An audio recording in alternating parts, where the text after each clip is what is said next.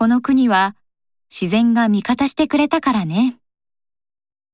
今でも国土の7割から8割が森林でしょう。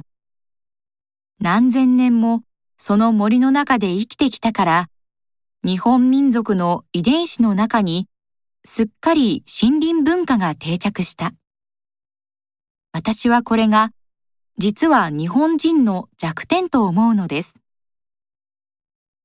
森には動物がいるし、実もなる。上に苦しむこともなく、穏やかに生きてこられた。ただ目の前にある茨を折ったり、手でかき分けたりして進んできた。器用にはなった。が、必然的にいかに対応するかということだけが自分の仕事になってしまった。目の前にある枝を上手に折る。道を作る。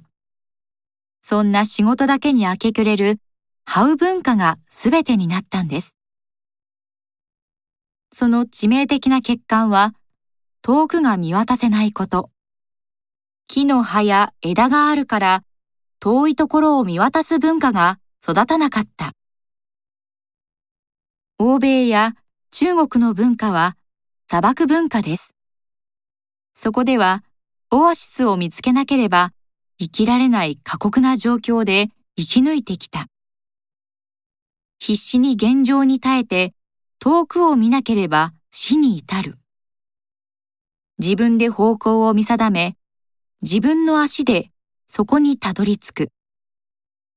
なぜこっちへ進むべきなのか、本当にこれでいいのか。